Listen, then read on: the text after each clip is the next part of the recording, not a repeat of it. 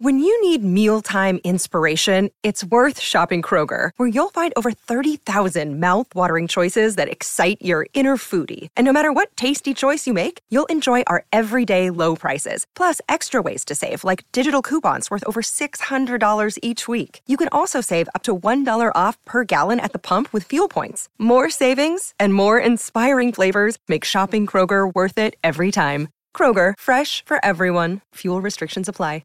Hello, everybody. This is Marshall Poe. I'm the editor of the New Books Network. NBN listeners like to read books and buy them. So we thought we'd tell you that right now our friends at Princeton University Press are having a remarkable site-wide sale. You can get 50% off books, including ebooks and audiobooks, with the code 50, F-I-F-T-Y, at checkout until May 31. You can save some real money on Princeton University Press books. I encourage you to go there and check it out. Welcome to the New Books Network. Welcome to New Books in Irish Studies, a podcast on the New Books Network. I'm Bridget English, and I'll be your host for this episode. Today I'm talking to Katrina Goldstone, author of Irish Writers in the 30s, Art, Exile, and War, published by Routledge's Studies in Cultural History series in 2021. So welcome, Katrina.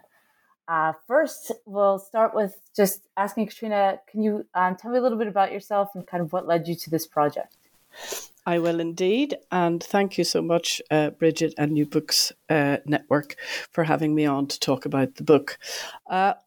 It has been a circuitous route, both in terms of my own personal journey to get to the book, and I suppose I had, for many years, worked on historical research projects while also being a journalist, reviewer, communications professional. And in fact, I was earlier a fashion journalist in London and writing for different women's magazines. And I suddenly became very interested through a book by Professor Dermot Keogh about Irish government policy towards Jewish refugees. And I switched completely and came back to Ireland to do a master's on the topic of Irish government policy towards Jewish refugees in World War II, and that was in the 90s. And that ignited a passion for history, in particular hidden histories, underserved histories, and histories of minorities. So I did my master's, and subsequently a documentary was made based on my research by the Irish filmmaker Louis Lenton. And I continued then to look into different aspects of Irish Jewish history and Irish experience in Ireland. And I became interested in the idea that where were radical Irish Jews in the little bit of history that we had about the Jewish minority. So I was moving into looking at local Jewish community history, if you like. And I went to interview a man called Aubrey Yodaiken. Again, this was a project that was sort of floating amongst many other projects at the time.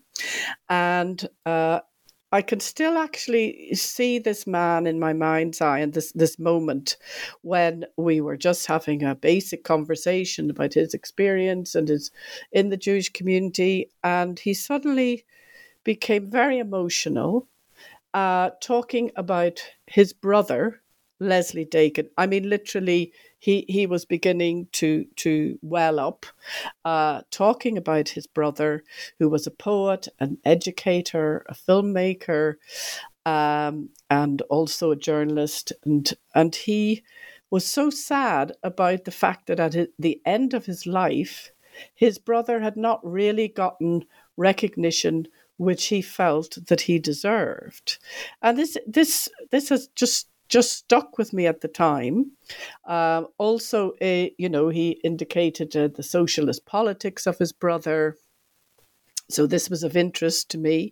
But really, I left. I said, interesting man, move on. Okay. But it just It was the first lodging of the existence of Daiken and the beginnings of a seed of an idea, which took many, many years to come to the form which it has done. I still was looking for Jews and, role of Jews in socialism in Ireland. There had been some writing and research done, for instance, by Manus O'Riordan, who was a trade union researcher. He was interested in Jewish roles and people in the Spanish Civil War, such as Maurice Levitas. So that was one milestone. I was sort of trying to find and dig out these people that I wasn't finding too much evidence of their existence, apart from the likes of Manus O'Riordan's research.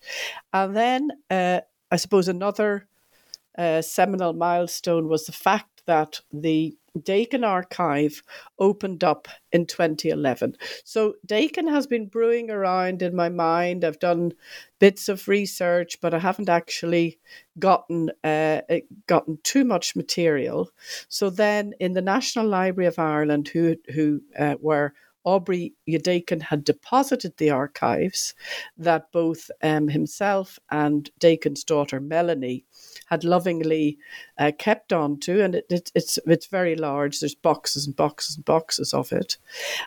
So in 2011, I get access into this large archive with the idea there'll be something of interest, and also I had sort of dabble with the idea I'll do a small book, a sort of local ethnic focus, on this sort of local minority history with Daiken. And then the minute I got into the archive, well, not the minute, but the minute I got to grips with the material and was presented with these boxes upon boxes of letters and scrapbooks, I could see, working my way through the material, that the idea then sort of morphed into a Daiken circle, if you like, or the Daiken connections, because the archive was so much on his connections to other writers, to other Irish writers, to international writers. And when I'm doing my talks on Daiken or about the book, I very often feature a slide which is this enormous scrapbook. Now, in fact, he has two enormous scrapbooks, because as well as all the letters and magazines he accumulated, but these are scrapbooks, reviews of his writing, and of things. There's others about things that interest him, and through looking through this scrapbook, which starts off in the 1960s towards the end of his life. He died in 1964. There are all these, they're sort of PR articles, the Irish in London, Irish tourism. He was trying to promote Ireland in London through different holiday articles. So all of this is at the beginning of this huge, it's like a Dickensian ledger nearly, but fatter, very fat. And through working my way through this, it's almost like you're doing a time travel, if you like. And so all these commercial journalism articles suddenly give way.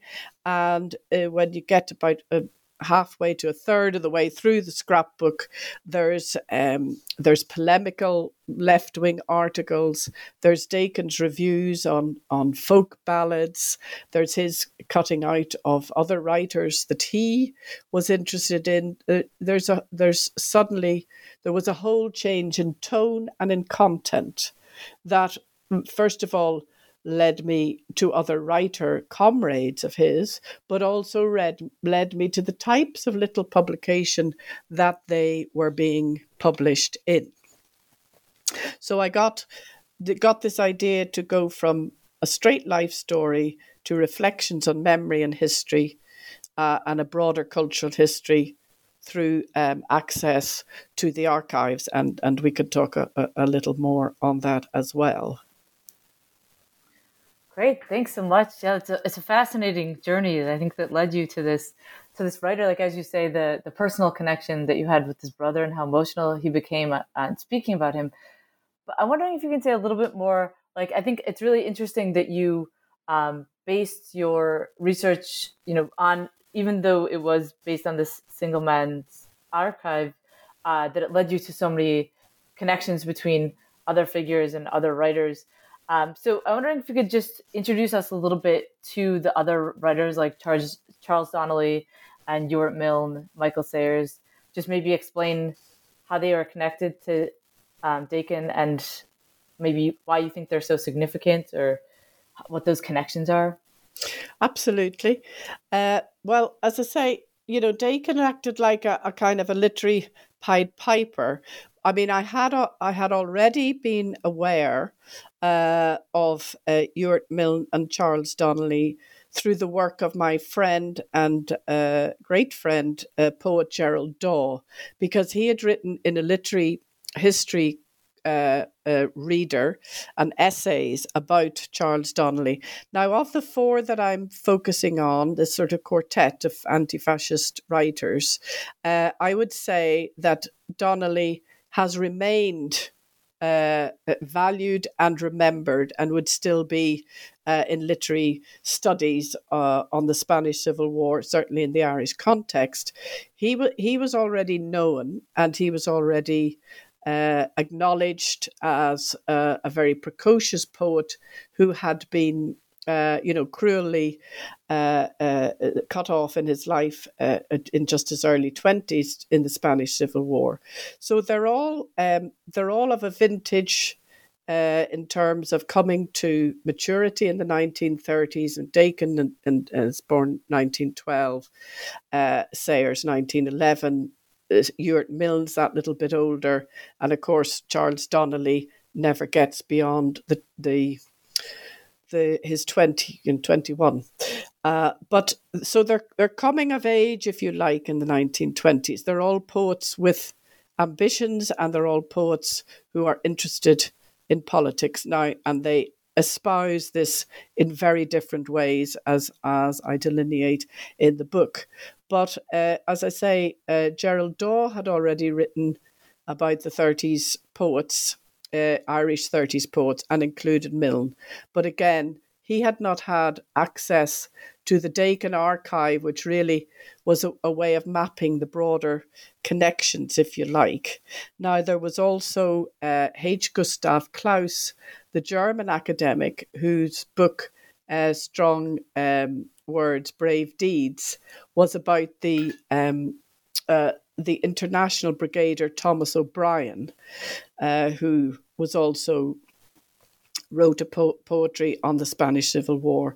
And he also referred to Milne and to Daiken and categorized them as left-wing poets in the 30s.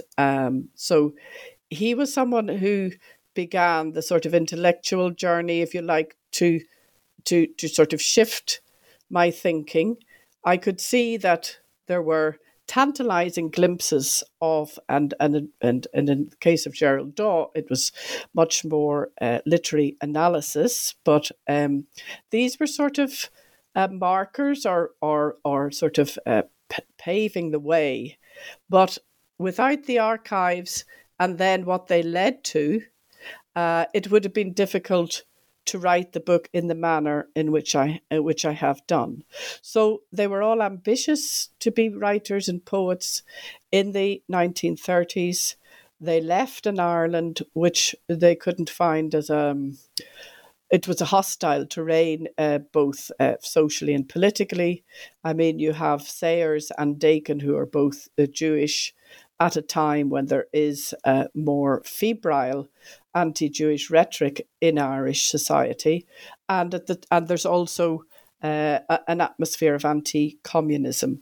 So these writers were looking to other forms of inspiration, if you like, and also they're looking to find a more comfortable milieu economically, culturally, when they leave Ireland. But their friendships wax and wane over time, but when they get to London, they're quickly introduced and quickly become part of very lively and different milieu. So, as I say, I had examples with H. Gustav Klaus and with Gerald Dawe of the possibilities of the writers, but these expanded when I was able to get in and see the extent of the Daiken archive, which then went off in different tentacles. And I mean, even just, I hadn't initially had Michael Sayers on my radar at all, but when I saw an obituary of him, I realised he would have been a contemporary of Daiken. And I was very lucky. Couple of Google searches, I found his son, who at that time was putting together his father's archive. And he then very, very kindly met with me. I interviewed him and he gave me extracts from various forms of notes and correspondence that his father had. But as I say, I just wouldn't have been able to map the connections without the archive in the same way. And this idea that Irish writers were a small group. I mean, I'm not going to exaggerate. They weren't, but at the same time, through their worldview, they were connecting outwards. They were looking with an internationalist eye. The Spanish Civil War, of course, utterly galvanized and utterly motivated them. And they became part of circles in London that were also engaged with, the Spanish cause, or cause of Republican Spain. So, I was then able to look and examine their poetry and their polemical writings through these prisms. Once I had mapped, if you like, the interconnections, if that makes sense. Oh, no, that makes perfect sense. And I'm wondering also about, or it might be interesting to our listeners, is what you've said a little bit about the Daiken archive, but I'm wondering, you write in the book so beautifully about this eclectic mix of children's rhymes and articles on lullabies and plays and book reviews that are contained there.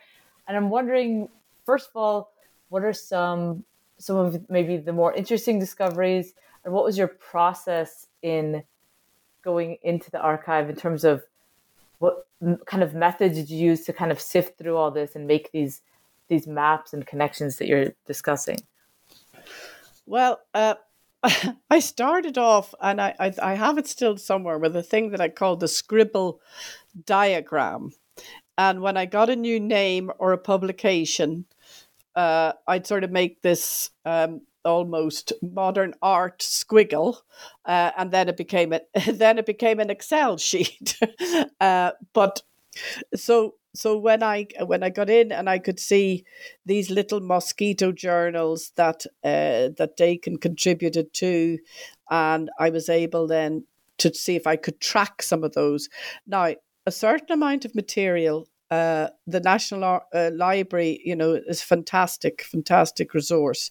So they had a lot. I could look at the Irish material, get copies of the little newsletter that Daiken edited with Charles Donnelly, the Irish Front. I got a few copies of those where I could see the political writing, and I could see how they were trying to make connections between Irish workers and British workers on opposing the idea of imperialism, and in their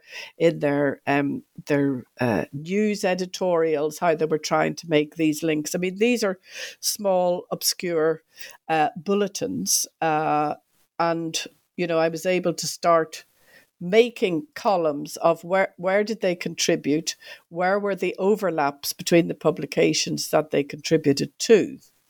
And at the same time, through sort of ancillary reading and research, I was starting to see where this fitted with broader left cultures in the 1930s.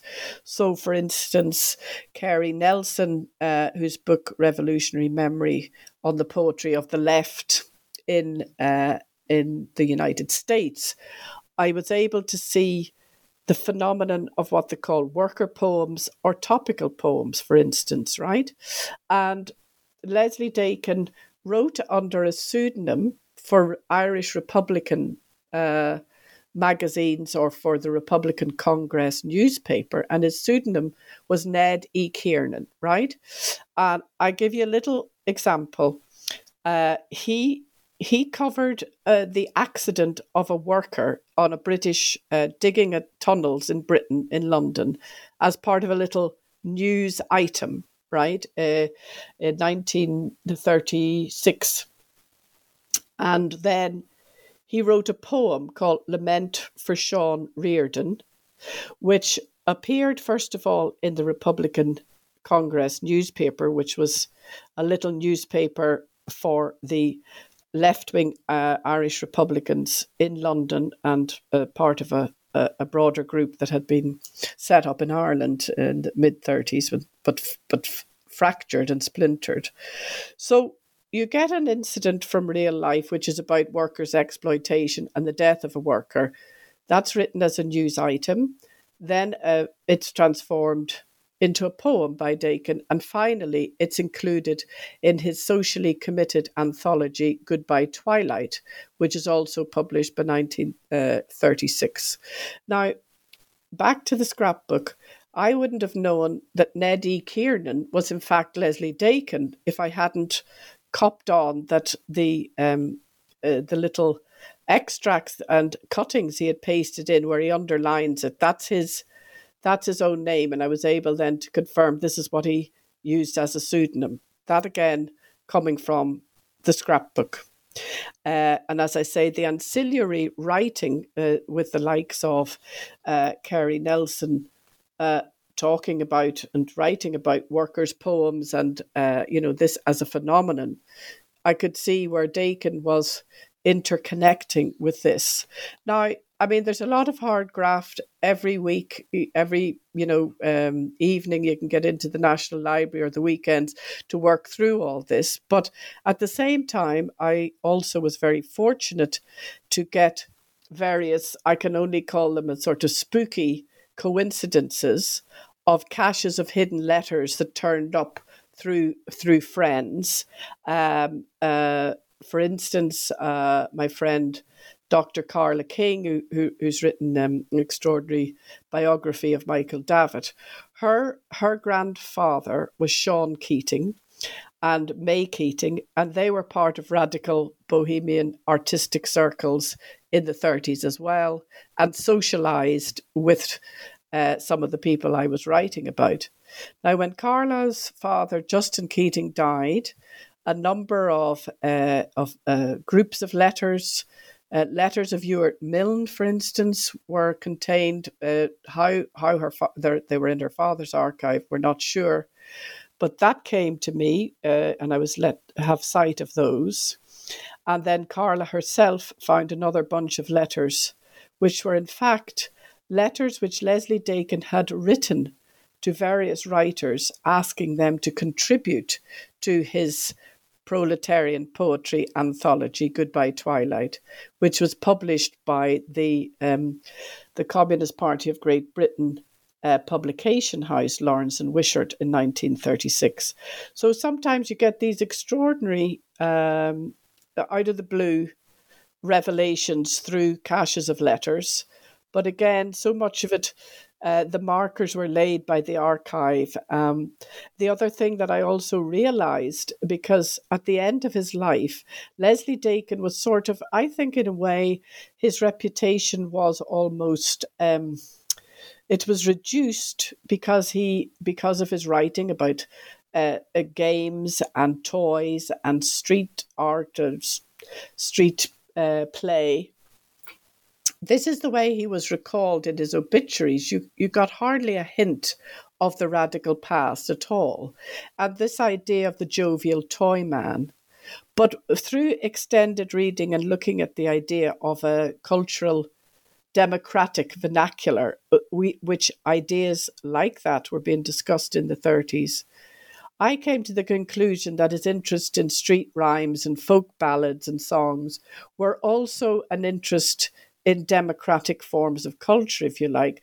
They weren't just eccentric. When you put them in a different context of his political allegiances, but the way that they were interpreted at the end of his life was, oh yes, he was a great expert on toys. Yes, he was a great expert on toys, but that didn't necessarily exclude, or to my way of thinking, shouldn't have excluded an assessment of him as a sort of much more a cultural maven or cultural renegade at one level. He wasn't considered in that way at the end of his life.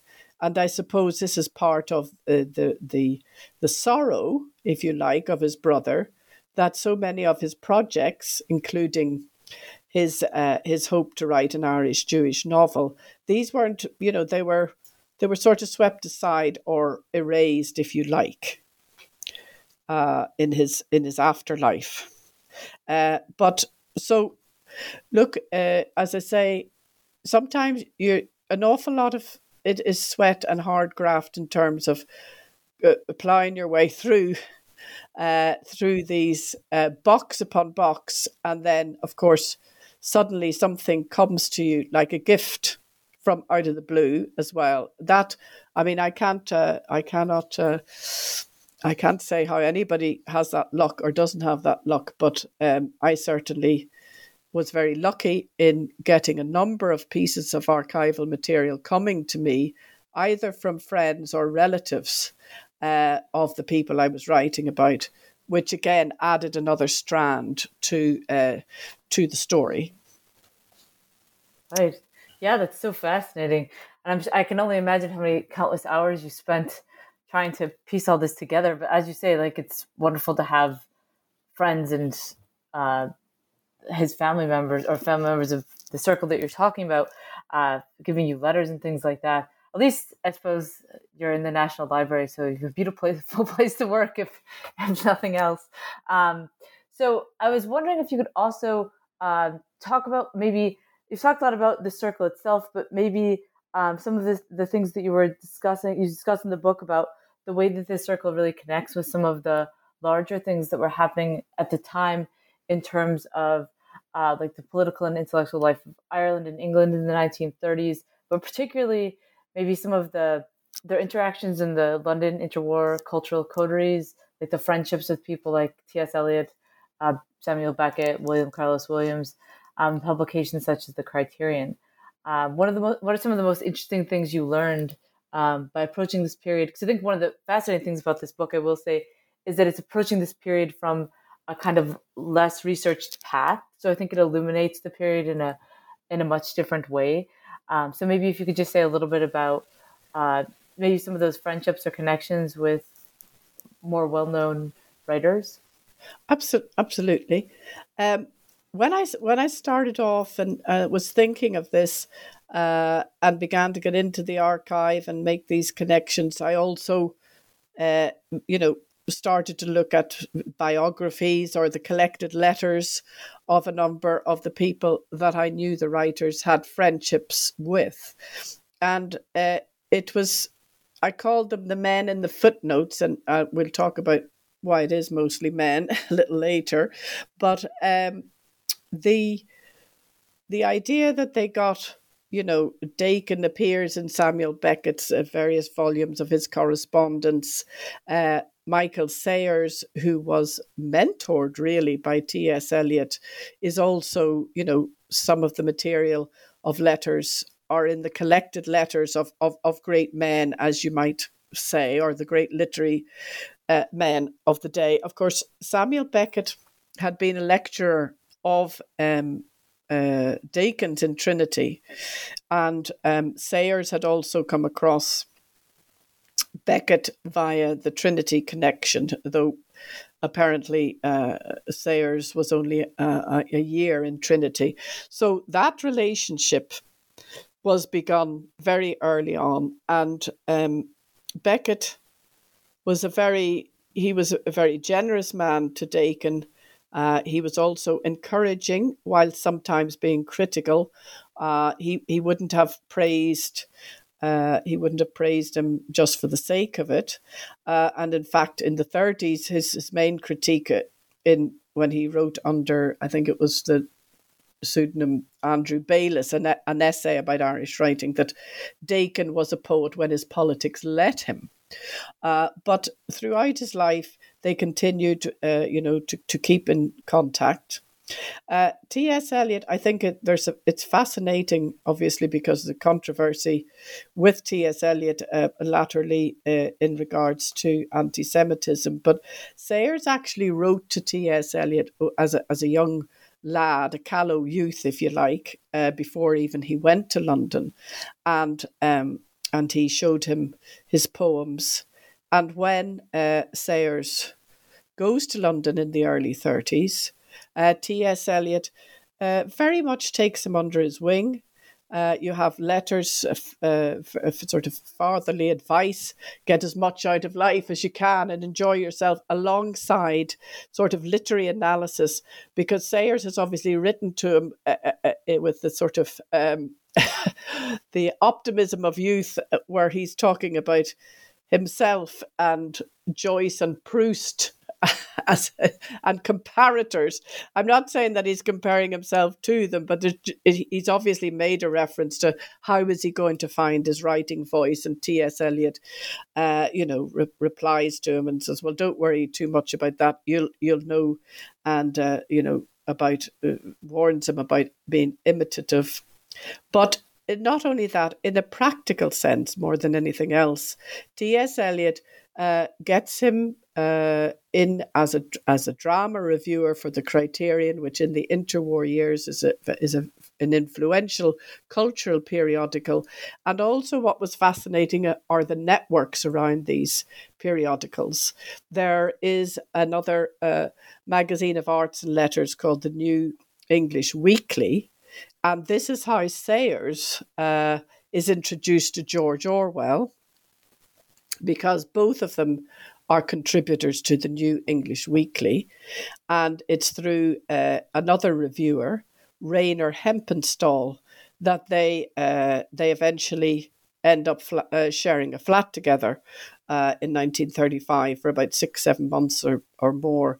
So what was fascinating was seeing not only that they're coming into the orbit of these influential cultural Sayers, more than any, to be honest, at this point, are coming into the orbit of these cultural very significant figures, but they're in the sociable milieu of the periodical networks, as you would.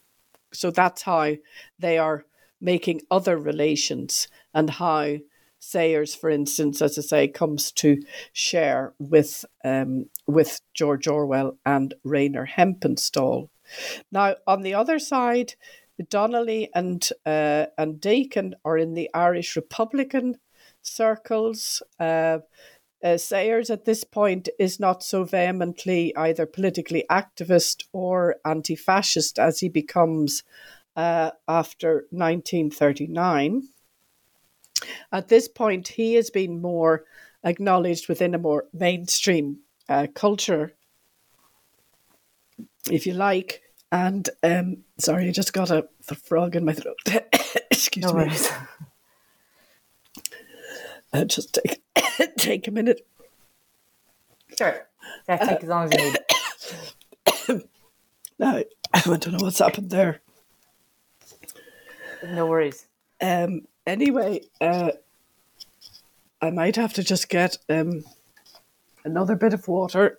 I'll just try and rest for a minute. Okay. Can you pause for a minute? Yeah, I'll pause for a sec. There you go. So we have Donnelly and Daiken, who are in the Irish Republican political milieu. And also they come into contact with the left-wing cultural infrastructure, as represented by a magazine called Left Review. And Donnelly writes some pieces for Left Review before he goes to Spain. but also, again, this idea of the networks or the periodical networks. So Montague Slater is a writer who is on the editorial board of Left Review.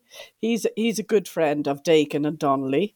So they are in a different cultural atmosphere, if you like, but both the Left Review and Lawrence and Wishart, the publishing house which published Daiken, they are in a cultural infrastructure which is trying to promote ideas about proletarian literature, which is writing about anti-fascism.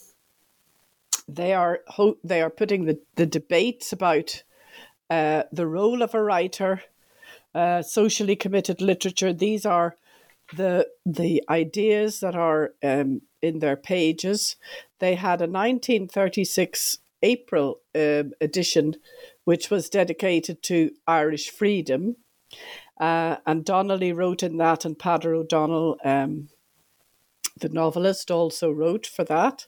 So it's almost like there are these parallel cultural and political circles that they are tapping into, they are becoming involved with, sometimes as part of these periodical networks, or through, friendships, political alliances, and, it's sort of extraordinary. And one of the things that is so striking is also about the liveliness of the era and how it leaps off the page. I mean, Daiken has a lovely tribute to these days of dream and struggle, heroic days of dream and struggle, as he called it, where they're recreating the atmosphere, they're running from meeting to meeting.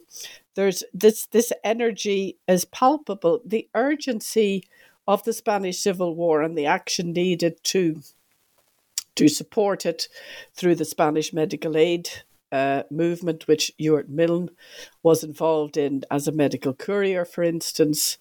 But there's just these vignettes that leap off the page. And then later, of course, Milne and then the posthumous poetry of Charles Donnelly will evoke the poetry of witness of the Spanish Civil War.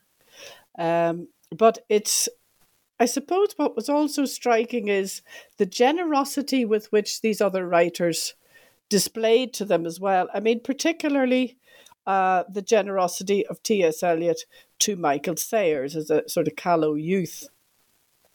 And it's certainly intriguing. But despite all that encouragement, Sayers then just leaves and goes to America in 1937. And of course, then he becomes very much involved with anti-fascist investigative journalism. But he was hugely encouraged by Eliot.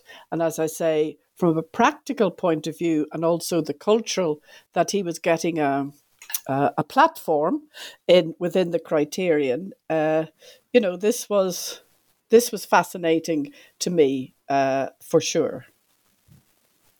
Great, yeah, especially since it seems like that was their way of kind of like those connections that they make end up, maybe not in an overt way, but influencing those wider circles.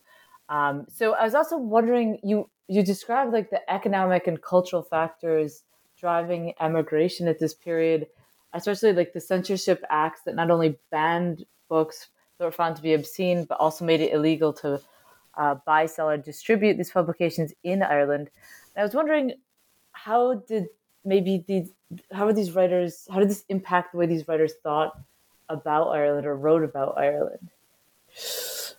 Well, Daiken in particular retained an enormous affection for Ireland, and alongside his poetry of protest, if you like, in the sort of stuff he wrote within Goodbye Twilight and elsewhere.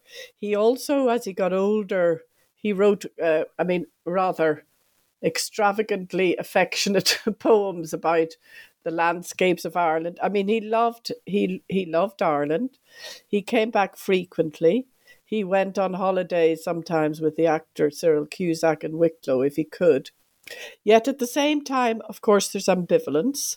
And for instance, in the introduction to Goodbye Twilight, the socially committed anthology, he does write of a stultifying effect in Ireland and indeed directly about stultifying effect of censorship in the introduction.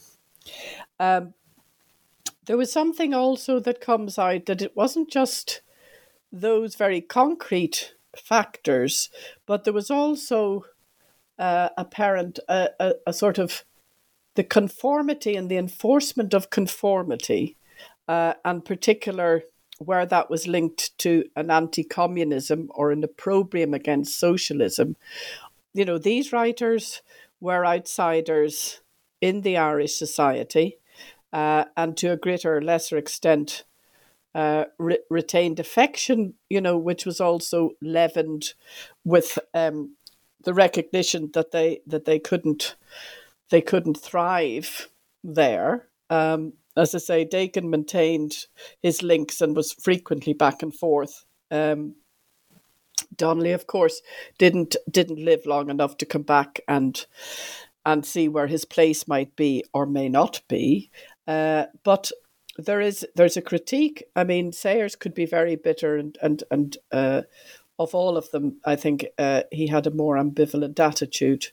When you're looking at the position of Sayers and Daiken, both as they're as Jewish within an Irish society that in the 1930s, as I mentioned in the book, the anti-Semitic rhetoric, whether it's coming in religious publications or in other forms of polemic, seems to be shriller. And then, of course, there's the very practical idea of where will they have an outlet for their work and for their ideas, and the fact that they were swimming against the tide, if you like.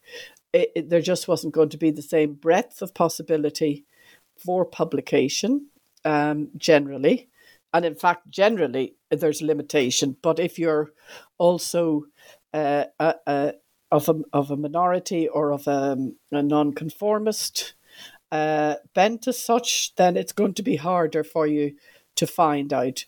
Because, there's the idea of how the culture has been shaped in the 1930s. This is this decade which is still very underserved by, there's not a standalone history of it. So if you're how the society is developing post-independence and post-Civil War, and the battle, if you like, for not just the political battle, but the cultural and social values, and you have this as well in terms of women's position and women's rights. So these writers are in the bigger atmosphere which impacts on them. I mean, Daiken has a very it's a short little story that he published in New English Weekly, which is called Angela, but it's about how the parish priest warns a young woman off a friendship with a young man who has socialist ideals, and it's a little sort of vignette, if you like. I mean, it's a snapshot of how power could be exerted. And I mean, Emmett O'Connor has written on the anti-communist atmosphere in Ireland, in his specific essay and in broader work on the left in Ireland.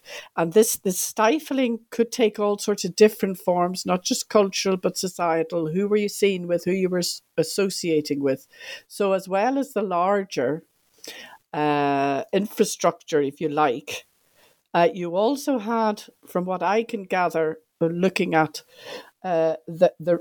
some of the reasons they're talking about leaving Ireland, it's not just a broader repression of cultural ideas, if you like, but it's also the way that can come right down to daily interactions, like the story that Daiken has of the young woman being warned, oh, don't be seen walking out with him. I mean, it's a cultural report on this type of reinforcement of conformity. And there's little gems of that. This is all part of what makes the journey. But you see, they go to London and they get there with optimism at the same time. And as I say, Daiken retained an immense affection, a huge affection for Ireland, and you know, he continued to have that to the end of his life. Now, I think it was his daughter described to me that he recreated in the basement of his house a sort of Irish little, not shebeen, that's not the, but he had lobster nets and he had all sorts of Irish memorabilia in a den in the bottom of the house, which were, you know, recreating a sort of a stage, almost it sounds to me like a stage Irish set, if you like, or whatever. But this deep affection that he had, and at the same time the ambivalence, his attempts to write an Irish-Jewish novel, to put forward a Jewish representation in his own right, which he never managed. You know, at the end of his life, he had a manuscript that had various lives, had been a radio play, and then in the 1930s, 1939, he was published in the Dublin magazine, extracts of this potential Irish-Jewish novel. So at the same time, he wanted to assert a Jewish identity within an Irish context. On the political side, lots of ambivalence, and at the same time, a deep affection for the countryside and the landscape and songs of Ireland. Great. Yeah, that's so fascinating about the little Irish diorama in his apartment. So I'm wondering, like, I mean, maybe this is a question that is hard to answer, but why you think these writers are like seen as are kind of like their achievements and influences are less remembered in Ireland? Do you think it's partially because of the leftist politics, or maybe because, as you mentioned, this historical period isn't as written about than other periods? Or what do you see as, you know, maybe some of the reasons why they were under? Is it because they left Ireland? Maybe, like, why were they underappreciated? Oh, it's a complex interplay of many of those factors, and I think that exactly as you've mentioned there. There is the idea that the 30s as a decade is not, you know, we haven't got full histories. You know, there's only a more a greater interest in scholarship now coming forth as such. That is one aspect of it. I think certainly their leftist stance is another, and the fact that they lived away from Ireland for most of their lives, even though Daiken was so often back and forth, you know, and but I think Donnelly, of course, has still maintained a position within, you know, a substrand of Spanish Civil War poetry, within, you know, the few Irish poets who come within that and are included still, and he is included still in Spanish Civil War anthologies, or would have been up in the last 10 years. I think what is fascinating and what is heartening at the same time is it's also about a conceptualization and the idea of an Irish radical diaspora, and looking at those who went away, not just their position in regards Irishness in the host societies where they migrate to, but now this idea of transnational radical networks or Irish radical diasporas where the people can be reintegrated. And you have, for instance, you know, this is becoming more common to as a lens of analysis. I mean, somebody like Maurice Casey and I think it's Mo Moulton also looking at the Irish emigration phenomenon, but also putting it into the idea of how they, you know, this can contribute back to Ireland rather as regarding only what takes place in Ireland as the focus of a narrower history, if you like. And I think this is marvelous now to look at it not just in a case of Irish emigration history, but in a case of what the links are between the ideas of radical diasporas. And as I say, Maurice Casey, has recently finished his PhD, and he is very much, and some of the younger scholars looking at conceptualizing, is going to change the idea.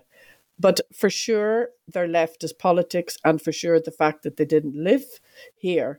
But what I'm going the opposite way at one level, if you like. What I wanted to look at as a cultural history is Irish writers' role in left cultures in the 1930s. So I wanted to see, can I map them and plug them into these broader networks through the support of the Spanish Civil War, through the ideas of a socially committed literature. So there, it's sort of a reversal at one level, but it's an attempt to place them within a broader conceptualization of a strand of cultural history, which is about anti-fascist cultural movement or left-wing ideas and culture as resistance in a time of crisis, and a reaction to the rise of fascism. Where do they fit? And where is their writing and their activism in the English-speaking context? Where does it match their alliances with the British anti-imperialists or with the those supporting... There's the Spanish Civil War. There's a photograph which the historian Emmett O'Connor found in the Moscow archives, and he's used it on the cover of his latest book. But he sent it to me a good few years ago, and I mean it's just a marvelous photograph. And when he sent it to me, he didn't realise that Ewart Milne and Leslie Daiken were in the photograph. He just said, "Look, do you recognize anyone here?" And of course, it's a photograph of Irish Republicans at the Trafalgar Square at a demonstration in favour of the Republican of Spain. I think it's 1938, a rally in Trafalgar Square. And there's a huge banner saying, "Irish Republicans greet Spanish Republicans, smash all imperialisms."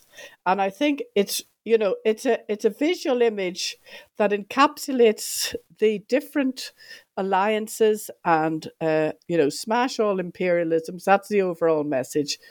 Irish Republicans, Greek, Spanish Republicans. And in the front row, there's Ewart Milne at one end, and then Leslie Daiken is standing beside one of only two women in the rest of the group. That, I suppose it's a distilled version of the alliances that they were making, and also how the Irish were bringing into British socialist circles their ideas. They had some purchase, obviously, with anti-imperialist credentials because of Irish extraordinary history against the British Empire and revolution. So it's interesting how they were in their little political newsletters making comparisons. They're bringing in their historical experience, and then they're melding it to the current situations of fights against fascism or imperialism. Wow, yeah, that's so fascinating about how that photograph epitomizes kind of your work here. But I think it opens up things in really fascinating ways as well in terms of, really enhancing and nuancing those connections, kind of like you say, from Ireland in the wider sphere. So I know we've touched on this a little bit, but in the opening section of the book, you describe how women writers in the left are difficult to locate. And while there are no women writers in the main group that you focus on, you do discuss at length women involved in the in international causes like anti-fascism, including novelist Margaret Barrington, Rosamond Jacob, journalist Mairin Mitchell, suffragette Hanna Sheehy-Skeffington, among others. So I was wondering if you could explain a little bit about why women writers on the left were hard to locate, and maybe some of the reasons why you chose these women, or even just discussing more generally what are some challenges facing women in Ireland at this time? Well, the challenges were immense, and you marvel at their energy and their bravery and courage to tackle these. To be honest with you, I mean, on the optimistic side or positive side, at one level, I think that figures like the suffragist Hanna Sheehy-Skeffington, and others, some women have been very well served by their biographers and by historians here. So there is the extraordinary work of Margaret Ward, who's done not only her biography, but continued to do edited, journalism and writings of Hanna Sheehy-Skeffington, and also with Rosamond Jacob, who again thought of as a lesser figure, but sort of brought out of some type of obscurity with Leanne Lane's work. So at one level, some of the women have been well served, but from my point of view, I mean, one of the biggest obstacles is the archives. So whilst I had the extraordinary good fortune to have a huge archive that then opened up other avenues of research to me, I got stories of people who I might have been interested. I would have loved to have added May Keating, for instance, as an activist, married to Sean Keating and very active within the work on the Spanish Civil War Aid Committee, the Women's Committee, and also, from what I can gather, so many other causes from her granddaughter, Carla King. But there was no archive for her.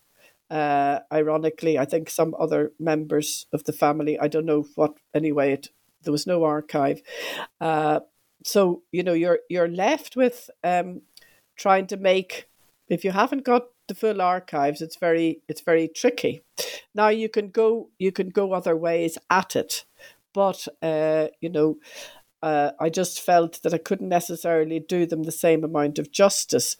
And I suppose the other aspect of this was, in a way, in the concept or the way that I was, the methodology or ways of framing the book, it was harder to find women necessarily going with all the categories, if you like, so that... The main obstacle was certainly finding archives as such. Either the women had already been well served, or the material that I would have liked to give a broader, in-depth research to contextualize them properly, I suppose, was not there. Now, in terms of the societal, obviously, Hanna Sheehy-Skeffington is writing in 1936 in English, the New England Weekly, about how Irish women are now being pushed back, that their role in revolutionary movements is then been disregarded, and she's doing a lot of campaigning around the 1937 Constitution, but also the legislation around employment, which is putting women back, and the marriage bar as well. And she's actually I think it's called a stock taking on the position of Irish women. She writes about this, and she writes in her correspondence to English suffragettes and comrades from years previously of what's happening in that decade, when the promise and the hope for a much more egalitarian position for women is being reneged on, or certainly is just being completely discarded. So where I did find, and what I found fascinating is some of the references that she makes is to that the Irish is proceeding along a fascist model. And some of the women that she writes to, she's talking about these developments.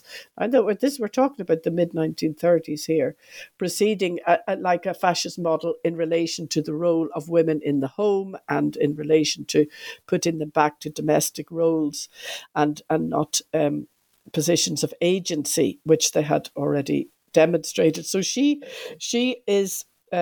certainly she's making connections between the European situation and strands of fascism in regards position of women. And she's talking about this in relation to the way the scenario is unfolding in Irish society.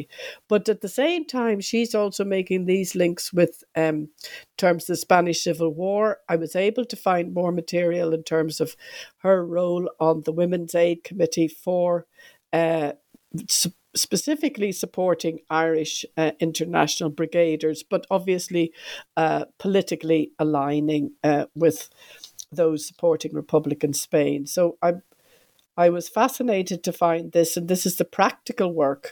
And because in the way I'm approaching the cultural history, I would include women's journalism. I looked at her articles in relation also to different causes throughout the 1930s. As I say, this comparator she's making with what's happening with the rise of fascism, which is surprising, and you sort of your eyes pop open when you're looking at some of this. But it's just, this is how they were looking at. She is outward looking to Europe, looking at the rise of fascism. She's in correspondence with various other women activists about what's going on, and she's also writing journalism and pieces, which in turn may have a platform in English magazines or in magazines such as Time and Tide, focused on women's issues.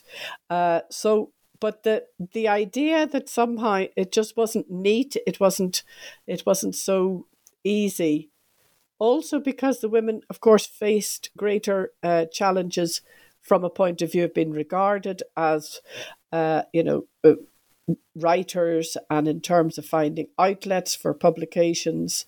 And she referred in a speech to the Minerva Club in the 30s about how the Irish women, they're trying so hard, but in comparison to English women writers, that it's a brook as opposed to a flowing tide, I think was her analogy or metaphor. But that is because of the limitations and how very few Irish women writers could make a living at all, of being professional writers. And so this was what she outlined in this speech to the Women's Club in the Minerva Club. So, as well as the political limitations of the broader societal, then within the cultural arena, they've also gotten limitations. And now, as what might seem as an eccentric choice at one hand to bring in Mairin Mitchell, but that was because of her book, Storm Over Spain, her writing on the Spanish Civil War. She's an odd, eccentric figure. She doesn't fit neatly into a political category. She's in England. She writes for Irish American publications and writes reports of the Irish in London. What I found, one of the fascinating sources, was her correspondence with Hanna Sheehy-Skeffington. She's basically sending back gossip about the political, the Irish politics and the different groups. Now, she doesn't like Daiken at all because he gave her a negative review. She quite liked Charles Donnelly, but felt he was being led astray by communist ideas. In her correspondence, we're getting a view of a sort of an insider, but she's not allied or aligned on the same political ideas. And yet when she's writing about the genesis of her book on Spain, she feels herself that she's more anarchist in her interpretation, or she writes of the anarchists, and she has some sympathy there. So she's kind of confused, it seems, in the political lines, definitely Irish Republican and very much She admires Hanna Sheehy-Skeffington hugely, but she sort of reports back in an idiosyncratic way about the left, the Irish left in London, but it's another view that hasn't been heard, and also she in terms of a survey of Spanish Civil War literature, I think that even as a curiosity, her reportage in that book should be considered. She just seems to me to have fallen through. She's not left enough for many, I suppose, who want to consider, a socialist writer. She's not clear-cut enough on that. But at the same time, I mean, hers is a witness text. I write about how I've recruited their writings. It's a cultural history, so therefore I'm looking at the texts in the way that they report the times, if you like, and she certainly was there just before the outbreak of the Spanish Civil War, and she also, I mean, she was very much she had a very great sympathy for the Basques, and she wrote in Irish newspapers about Basque situation, politics. So it's also the texts that are in there, as I say, are I've recruited as witness texts and, eyewitness accounts as well, but also accounts of how the cultural responses were shaping up to this era of crisis, and the way in the Irish framed them within their own writings. I mean, Ewart Milne has not just got texts which are the poems of witness, but he's also got some short stories of the groups that supported the Spanish Civil War. But the archive issue is ongoing. I mean, I was talking to the National Library. I mean, the ratio of women's archives which are donated to men's, I think it's 1 to 5 or something. It's an extraordinary disparity. So you can imagine now. Unfortunately, also I think women can be their own worst enemies in terms of believing their archives are worthy of gathering. I mean, there's Daiken, who died as an obscure, unacknowledged writer to a certain extent, or where his dream of writing an Irish Jewish novel didn't come to fruition. And yet he kept everything, and he kept this extraordinary archive. Now, Hanna Sheehy-Skeffington also knew about the politics of the archive, because she deliberately recognised that keeping her own archive, and it's from even what I've seen in the National Library, it's extraordinary. But that was also part of the politics to say, my work is worth it. My archives are worth it. My life is significant. I think that is also an aspect of it. And in some of the other women, they obviously, for various reasons, neither they nor maybe their extended family or whatever considered their archives worth preserving, and there's a bit of both, whether it's preserved by the women themselves, or whether once there isn't a plan laid out for what happens to them. And I think this is the time now, and I know the National Library of Ireland are certainly very much interested in looking for archives of the future that will be diverse and will be more representative, and the policies that can encourage that. So that was also the challenge. There weren't the extent of archives. There was the difficult, and this is part of why the women often had, financial hardship in terms of thinking about all these things of the future. I mean, they were often just, where's one penny coming from the next day, one day to the next, as well as we're obviously, so all of these factors meant it was harder, but I did get an absolute archival gem in the Working Class Movement Library in Salford, it's just an example of a woman who did value herself, kept her unpublished memoir, but like it was hidden in the basement, and it was only because I asked, by any chance, was there any material on this of this writer Stella Jackson, that they did a search and they found an unpublished manuscript. housed in three huge boxes. So that's again, it's accidental, or somebody keeps it in a hope, some hope that it's discovered, and yet the trajectory often can be that it's lost or it's hidden or whatever. So you have to try and dig it out. Right. Yeah, so many challenges facing women writers, like you said, not even, only just the conditions themselves, but then also the archival question is a whole nother thing. Do you want to say a little bit more, just as a way of ending, about your next project, which is on Stella Jackson?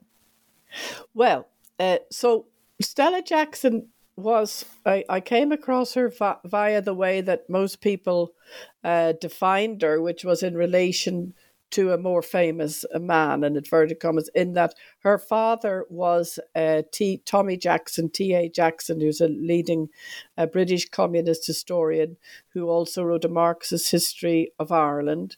And his archive was in the Working Class Movement Library in Salford.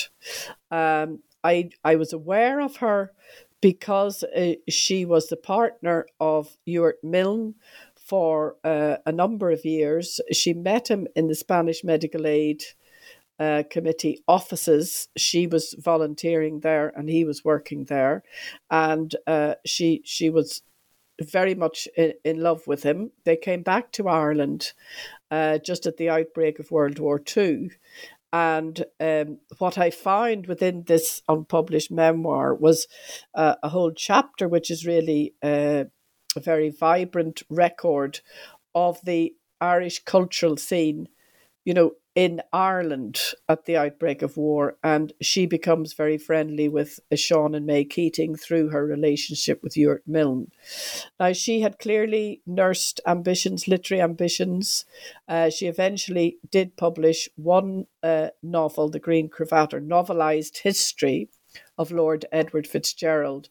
But in the sections of the memoir that I've managed to see so far, you know, in one way, she's a working class woman on the left who is also she's assumed to have the same views as her father. She's assumed to be communist. She's lots of assumptions are made about her, and she was her own woman in regards to her politics, but she is an observer of both the scene connected to Spanish medical aid in Britain, and then of the Irish cultural scene.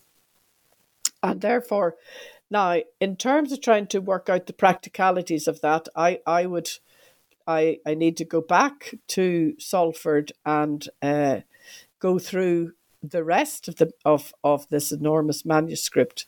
I think that her significance is as a woman's voice who is, how shall we say? I mean, she's an observer of the left. She's part of the left, but she's also, you know, in terms of her observations about British socialist men are at times acerbic in the 30s. She's again in these different groups. She's going in. She's always assumed, because of her father, to have a different politics from what she did have. But her father bequeathed to her a great love of Ireland. I mean, she writes about that sometimes she knew more about Irish history than Ewart Milne did, because she was reared and weaned on it, according to herself. So she's a type of voice. There's been, in relation to British women's writing about the 30s, there is a lot, you know, there are a lot of more high-profile writers, but I just think she's fascinating in terms of being a sort of on-the-ground grassroots worker with her connection to a broader communist and you know, a father who had a reputation and reverence within the, you know, as a communist historian. But how she then tries to break out, and again, this manuscript was unpublished.